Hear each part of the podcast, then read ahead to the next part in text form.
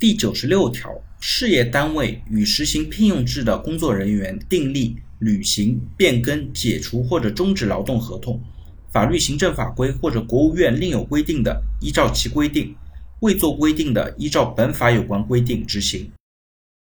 那实践的过程当中呢，其实，在我们国家，我们都知道，公务员事业编制和企业编制其实还是用不同的法律来规制的。那有些用人单位呢，常常以双方不是劳动关系，而是人事关系为由，逃避其应当承担的义务，侵害劳动者的合法权益。那本法规定的事业单位和他建立劳动关系的劳动者，他的相关内容呢，其实还是适用于劳动合同法的。对于实行聘用制的工作人员，原则上也是适用劳动合同法，但是呢，也会有例外。